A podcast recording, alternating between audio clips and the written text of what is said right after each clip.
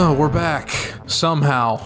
Uh, after what I believe is the third cancellation of the season, uh, Hang Out in the Holy Land has found its way back for episode 12. So, uh, welcome back, all the uh, loyal listeners by way of Land Grant Holy Land. And uh, I'm joined by my co host, Gene Ross. I am George Eisner, and we.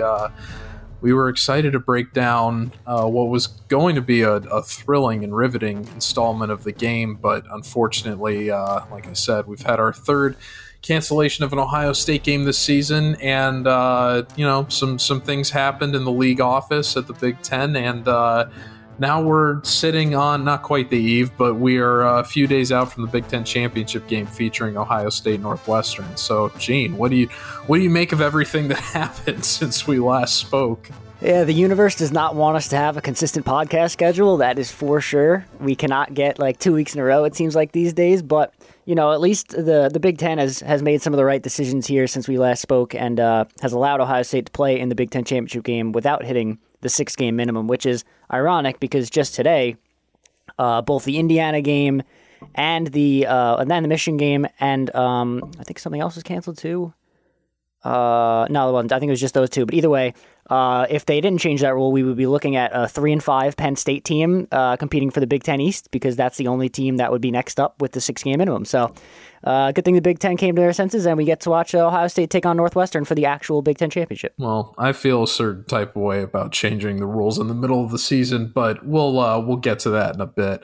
Um, I think the more pressing topic first, especially since we didn't get to do a recap show, is just you know kind of talking about the state of the rivalry between Ohio State and Michigan. Um, it's you know I, I, I very much look forward every year to. I think my favorite part of being an Ohio State fan is is the rivalry with Michigan, um, more so than you know the the national success, whether it be with uh, you know players going to the NFL or you know recruiting dominance or uh, you know conference championships, national championships, whatever. My my favorite part of every year, year in and year out, is the the Ohio State Michigan game and the uh, you know how it's just one of not only the leading rivalries in college football but in sports in general. And uh, with you know the amount of tradition and history and and anticipation that comes in every year, it's it's always one of my favorite times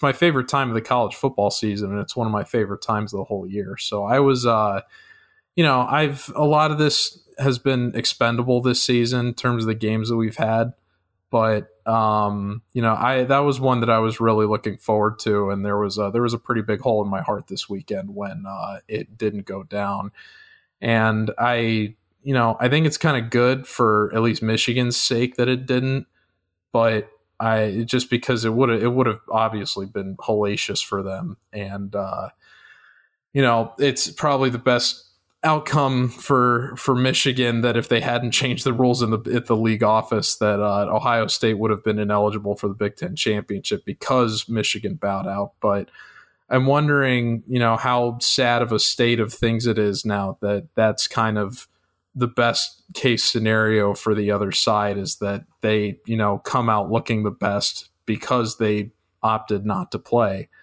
And, you know, there's been a lot of, you know, wind swirling around Harbaugh in terms of will he or won't he be back? Does Michigan have the stones to fire him or not? Who would they get as their next guy if there even is really like a designated Michigan man or would they go in another direction?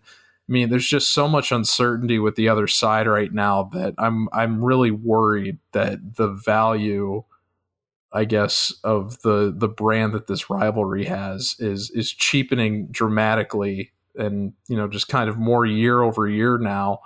And I, I don't I don't know if you feel the same way, Gene, but it it makes me very sad. It's it's one of my favorite elements of being an Ohio State fan, and I feel like that, you know, that that that excitement that you get for the rivalry every year it just doesn't it's not the same when the other side just isn't measuring up to the the standards of uh, the other one. Yeah for sure. And you know as someone who you know wasn't really uh, growing up on the east coast not really big college football following out here you didn't really grow up with the, the the classic college football rivalries like the ohio state michigans and the alabama auburns to follow. But you know even in just my short time following the team you know, it is obviously the biggest game of the year. You know, it's it feels different than any other week. You know, you wake up on Monday morning or even Sunday morning following the Saturday game, and it's like it's Michigan week. We're ready to go, like starting here on out. And like you know, the team feels that way too because they're practicing 365 days a year for Michigan. Everything everything they do is preparing for that Michigan game, even though they have larger goals at stake. And I think that is kind of the problem with the rivalry right now is that just one school has these bigger bigger aspirations. Ohio State is out here competing for for Big Ten titles and for national championships, and Michigan isn't even remotely close to doing that. They're they they can't even focus on the Ohio State game. They they've barely beaten the Wisconsins and the at this point Michigan States of the world. So like they're just they're clearly not on equal footing. Uh, as you can see in the recruiting rankings, it's not getting any closer, the gap between the two teams. Um, I don't think they're going to fire Harbaugh. I think he is just a Michigan man, and they're going to hold on to him for as, as long as they can and just kind of pray that he eventually rights the ship, which I don't know if he can, but I mean, it's got something's got to change. It can only go up from here, right, after this year. So uh, I don't know. I mean, the, the Michigan rivalry is obviously a big thing, and it's a big deal, but I think at this point, like, Ohio State is almost like eh, how many more years can you go on just absolutely blowing this team out before it just becomes, you know, another guarantee that you're going to beat Michigan and now like your goal coming into the season isn't even a pair of gold pants, it's it's winning the national championship, which I think, you know, they're almost there now. Obviously the Michigan game still has the utmost importance. I think a lot of the players on this current team especially or even any team would prioritize maybe a pair of gold pants over a Big 10 trophy. But I mean, at this point, it just seems like one team's goals are bigger than the other, and it's it's not the, these two teams are not anywhere near on equal footing anymore to like to to be as competitive as they once were. Well, when you say it can only go up from here, I I wonder how much truth there even is in that. Given it, one of the biggest criticisms of Harbaugh has been that they brought him in to just be a dynamo recruiter, and while he's he's had some big gets. There, you know, he has not, you know, had the effectiveness of, you know, what Urban Meyer did um, throughout his tenure at Ohio State, or what Ryan Day is even doing right now. And to that point, uh, the 2021 and 2022 classes for Ohio State are both shaping up to be incredibly deep, talented, explosive recruiting classes that are going to be hard for pretty much any Power Five team to measure up against, let alone Michigan. And you, you just wonder seeing that if the chasm is only going to become more pronounced. And I, I, I agree with you. I don't think that I, I think that they're probably going to give Harbaugh one more year. They probably feel like given with all the the the craziness that this year has brought on for pretty much everyone involved in college football and you know everyone around the world um, that doesn't live under a rock. It's um, you know it's just tough. So I they probably want to give him one more year. I wonder how wise that is. Um, it seems like both sides kind of want an amicable divorce at this point, but they don't really know how to do it without you know, I guess making each other look good coming out of it. I feel like if Harbaugh had actually had, um, you know, NFL coaching prospects, maybe it would have been a little bit easier for him to get out. Um, but I, if that was going to happen, I think that we would already probably have some pretty good indication by now that that would be the case. Um, and the thing too with Harbaugh is like he was known coming in as this the, a quarterbacks guy, and what we've seen at Michigan at quarterback these past couple years has been atrocious. I mean, Shea Patterson was terrible. Joe Milton came into this year, Michigan fans thought he was going to be a Heisman candidate. He got benched a couple games in. Cade McNamara is okay, but I don't think he's anything special. And so for a guy, if, if you're going to come in with the representation, representation. The uh, the rep. Uh, what am I looking for? Reputation. What, what looking for? reputation. That's what I was looking for. If you come in with a reputation as a quarterbacks guy, and this is what you're putting out there, that just isn't going to cut it. Especially when the other half of the rivalry has a, a, quarterbacks coach who is bringing in guys like Justin Fields and Kyle McCord and Quinn Ewers, and it's just like eh, you can't you can't be a quarterbacks guy and be putting the product on the field that you're putting on. Well, and I think maybe even worse than all of those would be the guy that he had that was arguably the best, or at least I think biggest name recruit he had, Dylan McCaffrey. Um, I just mean biggest name in terms of profile. Obviously, there's a lot attached to his dad and his brother with that.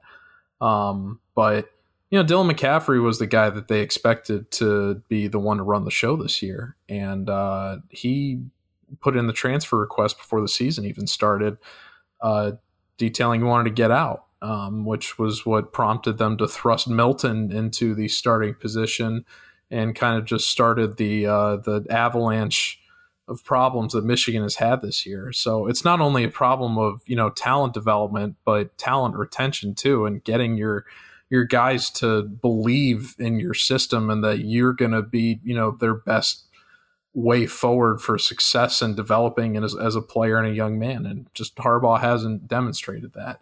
Now, you also can't be turning five star wide receivers like Donovan Peoples Jones into sixth round NFL picks especially because he looks pretty good in the NFL. And I think he would, if Donovan Peoples Jones played for Ohio State, I think he would have been a top two round pick with how much talent I think he has. And just the fact that Michigan is taking these guys and not developing them and not using them to the, the best of their abilities is just, you know, I don't, I don't know what they're doing up there. Yeah, I was, yes, Jabril, I, it was very important that Jabril Peppers got touches in that offense while Donovan People Jones was at Michigan. That's why he didn't catch as many footballs, I think.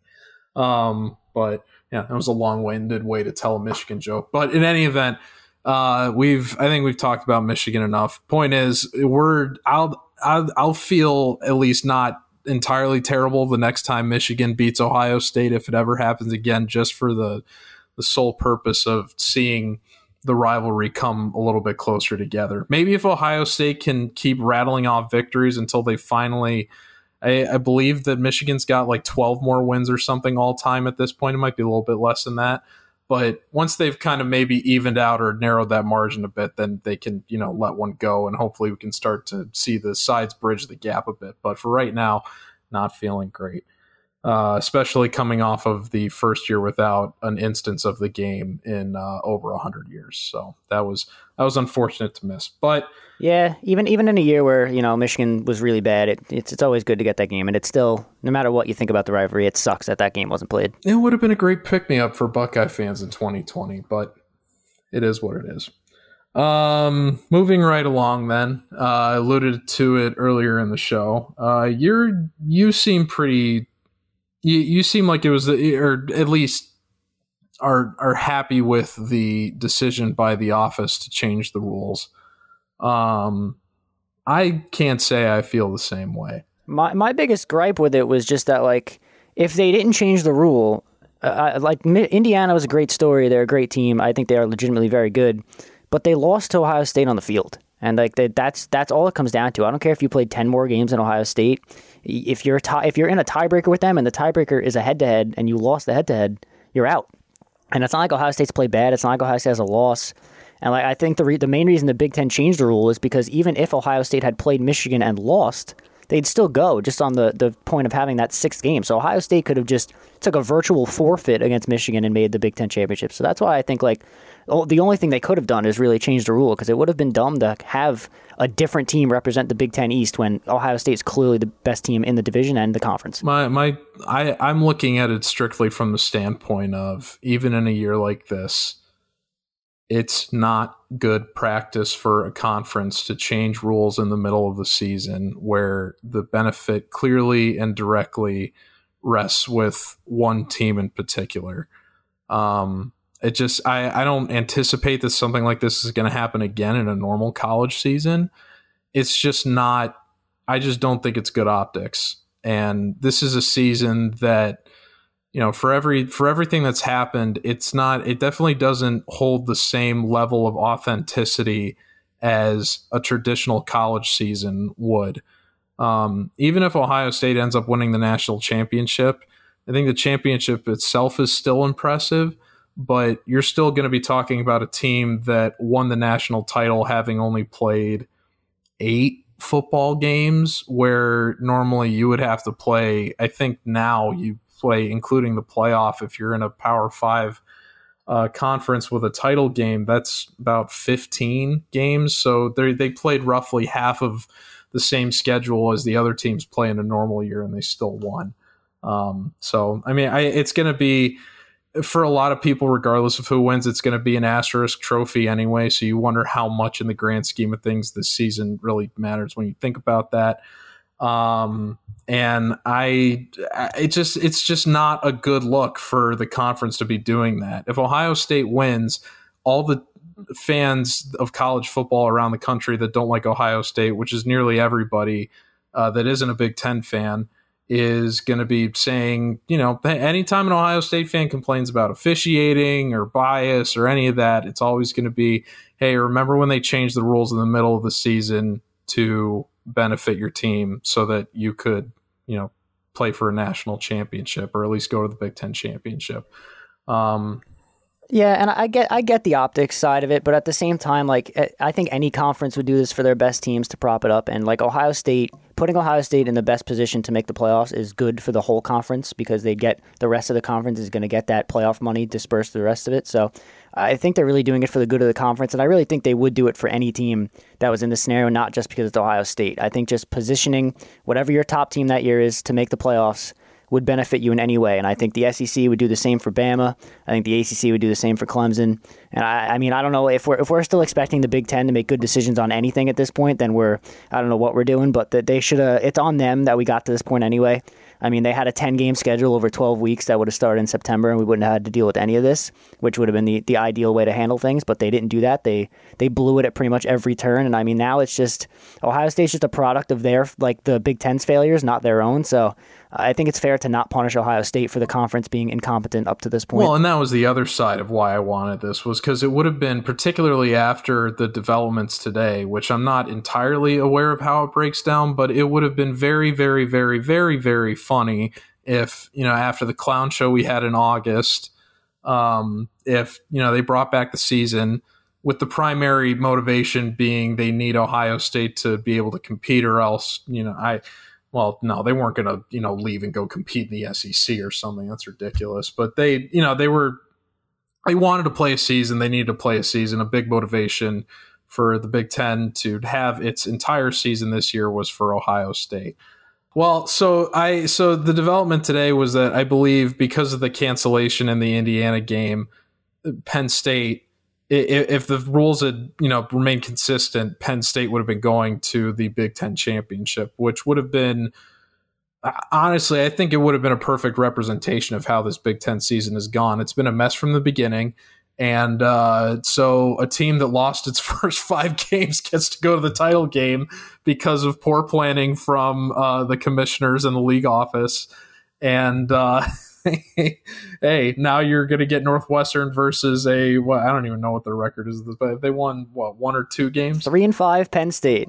Yeah, from a comedy aspect, honestly, that would have been the greatest thing ever. But you know, from a real from a logistics point, they obviously couldn't do that. But yeah, because of Indiana's cancellation, uh, Maryland would be the next team, but they also haven't played six games, so then it would go past them, and then it would go right to Penn State, right at the bottom. No, and I, I think that that would have been a perfect representation of you know that's that's the Big Ten commissioners getting their comeuppance.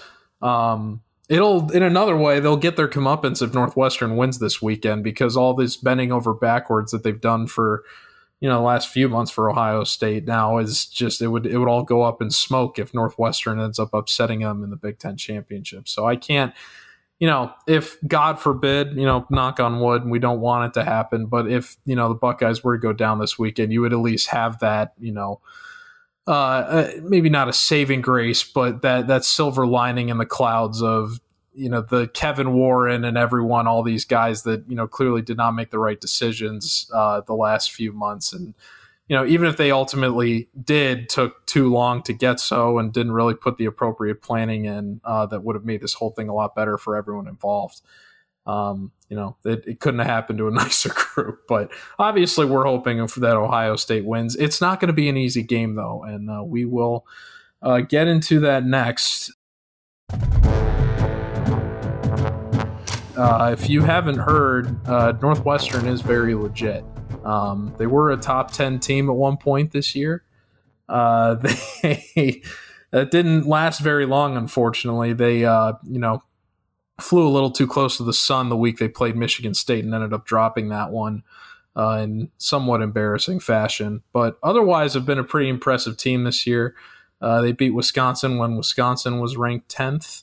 Uh, and uh, they've, you know, outside of that Michigan State game, they've looked pretty good in a handful of other games. They finally kicked Mick McCall to the curb, who had been their offensive coordinator for uh, the better part of the last decade and one of the worst in college football at doing his job.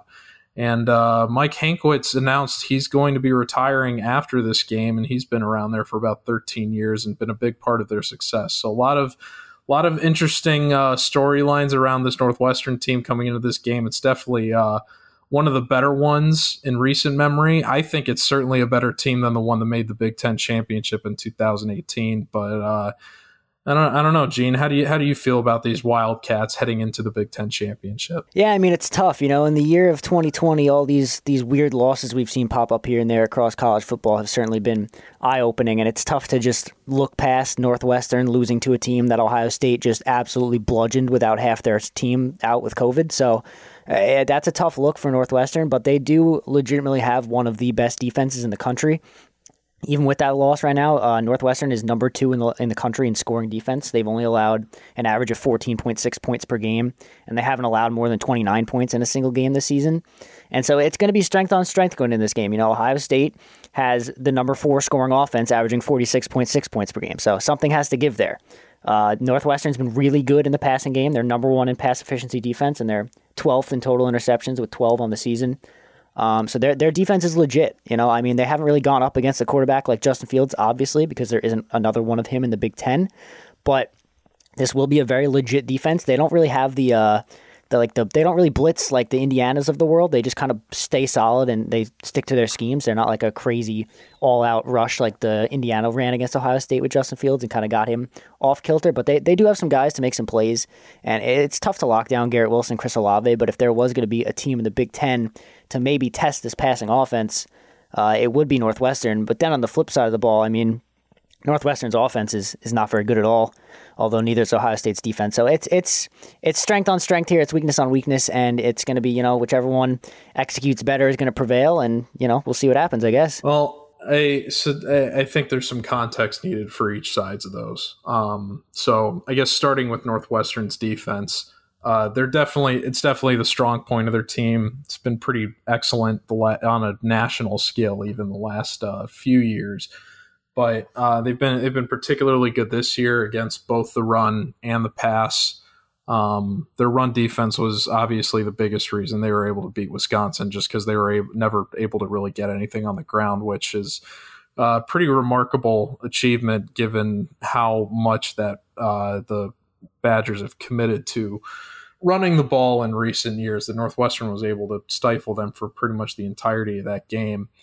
Um, but Northwestern as good as they've been this year. I mean, they just they're the Big Ten West is so unbelievably bad.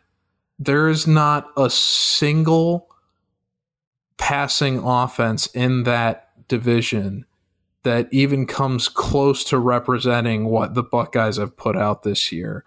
And what the Buckeyes have put out has by no means been perfect. Um, you know, we've we've talked about Fields taking unnecessary sacks. The offensive line as a unit isn't entirely there at this point, just in terms of um, you know being able to read stunts and those delayed blitz, like we like you mentioned, happen a lot in the Indiana game. Um, there's still a lot of things that need to get worked out, but we also have seen enough at this point to know that Fields throwing the ball to Olave and Wilson is one of the most electric uh, those two combinations, Fields Olave and Fields Wilson, are two of the most electric in college football, and they're both on the same team, lining up on opposite sidelines on any given play. Um, Northwestern has not had to face anything even remotely close to that this year. Uh, it, the strongest passing attack, I think, has been you know Graham Mertz, who's a freshman, and uh, that was playing was that was them getting to play Wisconsin at home and uh, yeah, it just and I, Mertz did not have a good game. He threw a couple pretty bad picks. Um, He's fallen off a cliff this year after his first like outstanding performance. He's really yeah. struggled in year one. Yeah, so they they just have not had to face a, a national like power caliber passing game this year. And I don't know. I, I uh, their defense may very well be equipped to handle that kind of stress, but I know that you know coming into a, a stressful environment like a championship game, albeit I think it'll be a little bit less intense given it'll be empty in Lucas Oil, presumably not really too many fans, not a whole lot of noise, but still you know going to be stressful as a championship game, and you just wonder if having not you know faced that kind of talent this year, if they're just going to be you know properly anticipating it and how much that's going to come back to bite them. And the problem for them is if they give up an easy lead, they don't have the offensive firepower to pull themselves back in the game. I they're they're they've got some respectable skill players um, on you know not only at receiver but at running back.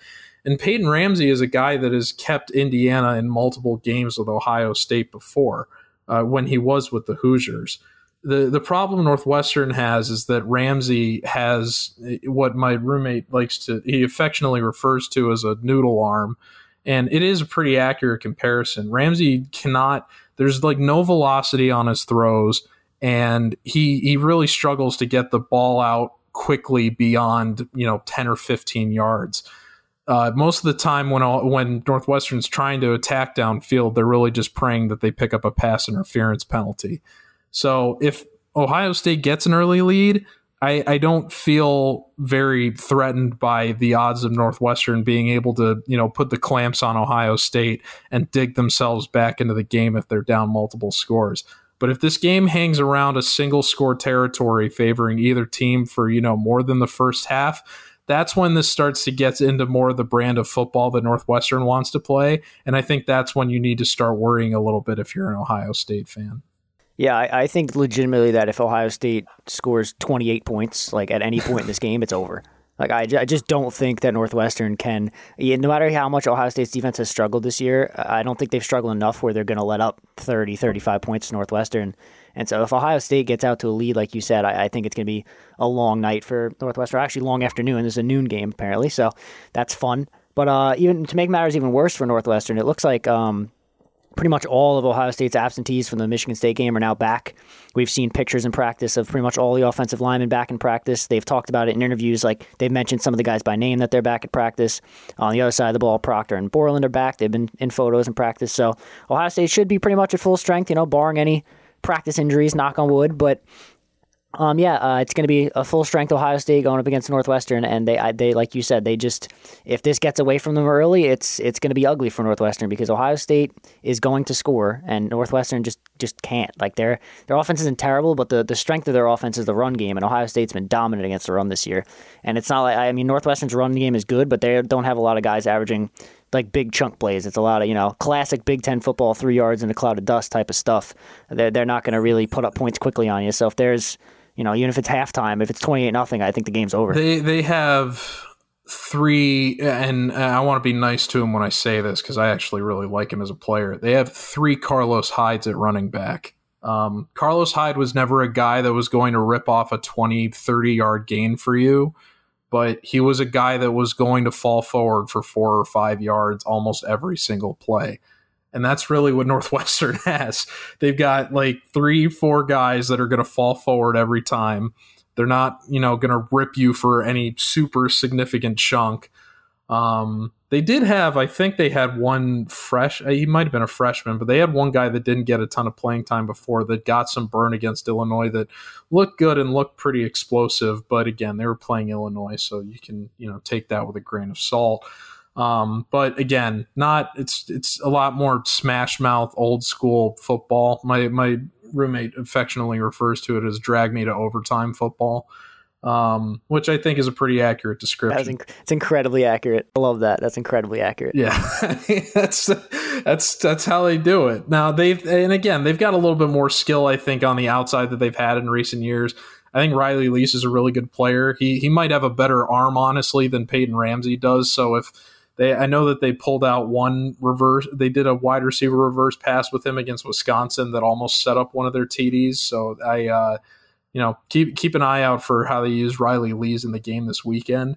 Um, I'm going to screw up his name, but Ramau Chiao Kiao Bowman uh, is a pretty I'm glad. I'm glad you went yeah. for that one before I did because I read that. I'm. I'm just like, nope, not happening. Well, they just they just call him RCB, but uh, he's he is a really good. Like uh, I I had the chance to watch the Wisconsin game again, and he he had some good you know little toe tap sideline ability um, in that game. So he's he's definitely one of the more talented receivers they've had in recent years. So they're they they're boasting a little bit more talent at the skill spots that I think people are used to seeing from them and Peyton Ramsey is more competence than they usually have at quarterback, and they've got a new offense. So I we could see some surprises. I just think that based on you know what we've seen from a lot or what we've seen from their opponents this year in terms of how they've been challenged relative to what we know Ohio State brings to the table, it's a, a, the potential for this game to get away from them uh, quickly. I think is a lot higher than for them to stick around. Is you know basically in summary. Yeah, I just don't think there's a defense in the country that could hold Justin Fields under 40, and uh, good luck scoring 40 as Northwestern. I'm sure Luke Fickell would love a crack at him, just about two hours away. But well, unfortunately, I think the odds of a uh, an All Ohio college football playoff semifinal are uh, dwindling by the day. Yeah, would have been fun. Uh, I mean, uh, uh, uh, we could have a college football playoff discussion after the Big Ten championship game, but if if Bama wins, Ohio State wins, and uh, Notre Dame wins convincingly over Clemson, I don't know what the heck they're going to do it for. And I think Cincy could sneak that in, maybe we'll see. I'm praying for him. I think they deserve it. But in any event, we've uh, we broke it down pretty good here, I think. So um, yeah, we're. I I can't remember what your prediction was for Michigan State. I, I think you were closer than I was. Um, I I I honestly have no clue. That feels like it was decades ago at this point. I think we were both like, I, I, I we were we're like forty nine. I think we were like I I was like forty nine twenty, and I think you were forty nine something else. And I I remembered the game kicking off, and I just instantly regretted picking twenty as my number because I remembered I was watching Michigan State. So, but, um, I think you were a little bit closer. But uh, why don't you hit me with your prediction, Gene? How do you think this shakes out this weekend? Alrighty, so all time series Ohio State 63 14 and 1. Uh, they've won eight straight dating back to 2005. Uh, obviously, last year they blew them out in Evanston. They won 52 to 3. Uh, the last time they met in Indy, it was 45 24. That was back in 2018. And, uh, you know, I think this Ohio State team is somewhere in between the 2019 team and the 2018 team. Uh, I don't think they're quite as dominant as last year, but they're certainly not as bad as 2018. And I think Northwestern has gotten significantly better since the last time we saw them. And so I, I don't think they're they're really going to test them very good. I don't think they have the offense to do it. But um, I think they can hang around for a little bit, and then maybe Ohio State pulls away as just the Northwestern defense can't get off the field. So I'm going to say um, 45 17 as my prediction. Uh, I don't think it'll be close. I think Ohio State covers the spread. They're 20 and a half point favorites last time I checked, and uh, I, I, don't think they'll have a problem uh, hitting that number. Uh, I don't think they're good. Eh, they have not, Ohio State has not scored less than 38 all season. Um, but I don't know if they have played a defense yet this year at the caliber of Northwestern's in the same, you know, way that we're saying Northwestern hasn't faced an offense in the caliber of Ohio State's. Um, but I think playing defense, if if this season has taught us anything, it's that uh, playing. If you weren't already aware, playing defense in college football is a lot harder than playing offense. Um, so I think well, I don't think Northwestern will necessarily put the clamps on Ohio State. I do think that Ohio State probably ends up with their lowest scoring game of the season to date.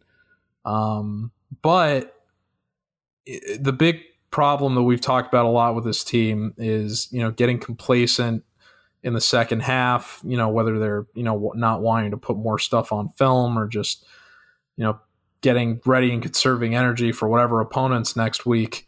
Uh, there there is no opponent next week. It's uh, you got to you win and you're in. So they really got to just you know leave it all out there. And I I would expect, given how much football that they've lost in the last month with all the cancellations, and that this really being their last opportunity for them to tune up before the playoff, that they really you know go all out to demonstrate that they're you know up to the standard and and tuned up and ready to go. Um, so I think that we see a better performance out of the defense that we've than we've seen um, the rest of the year. And uh, even though we get the lowest scoring performance out of the offense, I think that we still see good things from them. And I'm going to say 31-14 Ohio State. I just want you to know that we're uh, we're doing this as the college football playoff mm-hmm. is being announced, and Florida is number seven. What a joke is that? Who's in front of them? Uh, Iowa State at six, a&M at five, okay. and Ohio State at four. But the fact that Florida, who just lost to a terrible LSU team because they threw a shoe, uh, is ahead of Cincy and other teams of that like is yeah. asinine. I don't know.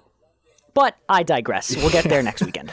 And if I'm a non-power five team, I'm just I'm just quit the NCAA right now. I mean, you'll never if you can't if you can't get in this year with how crappy everything is behind Ohio State. Yeah, that's that's never... pretty flagrantly disrespectful that they would put a two-loss SEC team ahead of an undefeated non-power five team. I don't.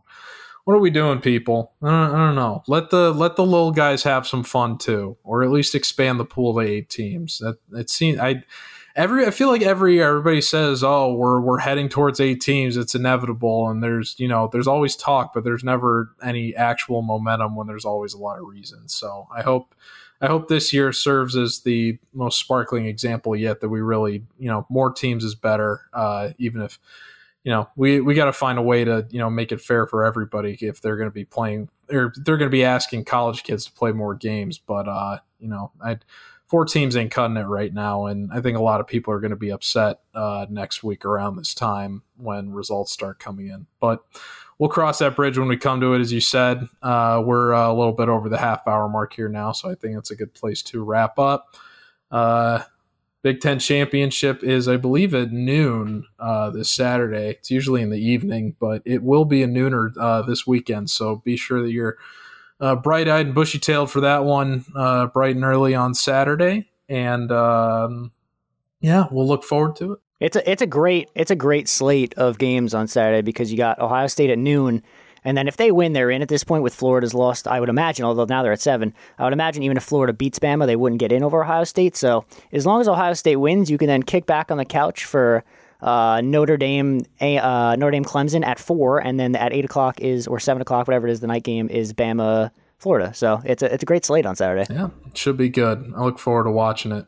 And uh, yeah, we'll be back the day after. Soon again, knock on wood. I know last time we did that, they canceled the game, but assuming the game happens, uh, we will be back in your ear Sunday uh, with a quick recap of the Big Ten Championship and uh, following the playoff announcements next week, we should have another episode for you going over uh, the decisions from the committee and uh, what to expect uh, in Ohio State's game uh, with their to be determined opponent.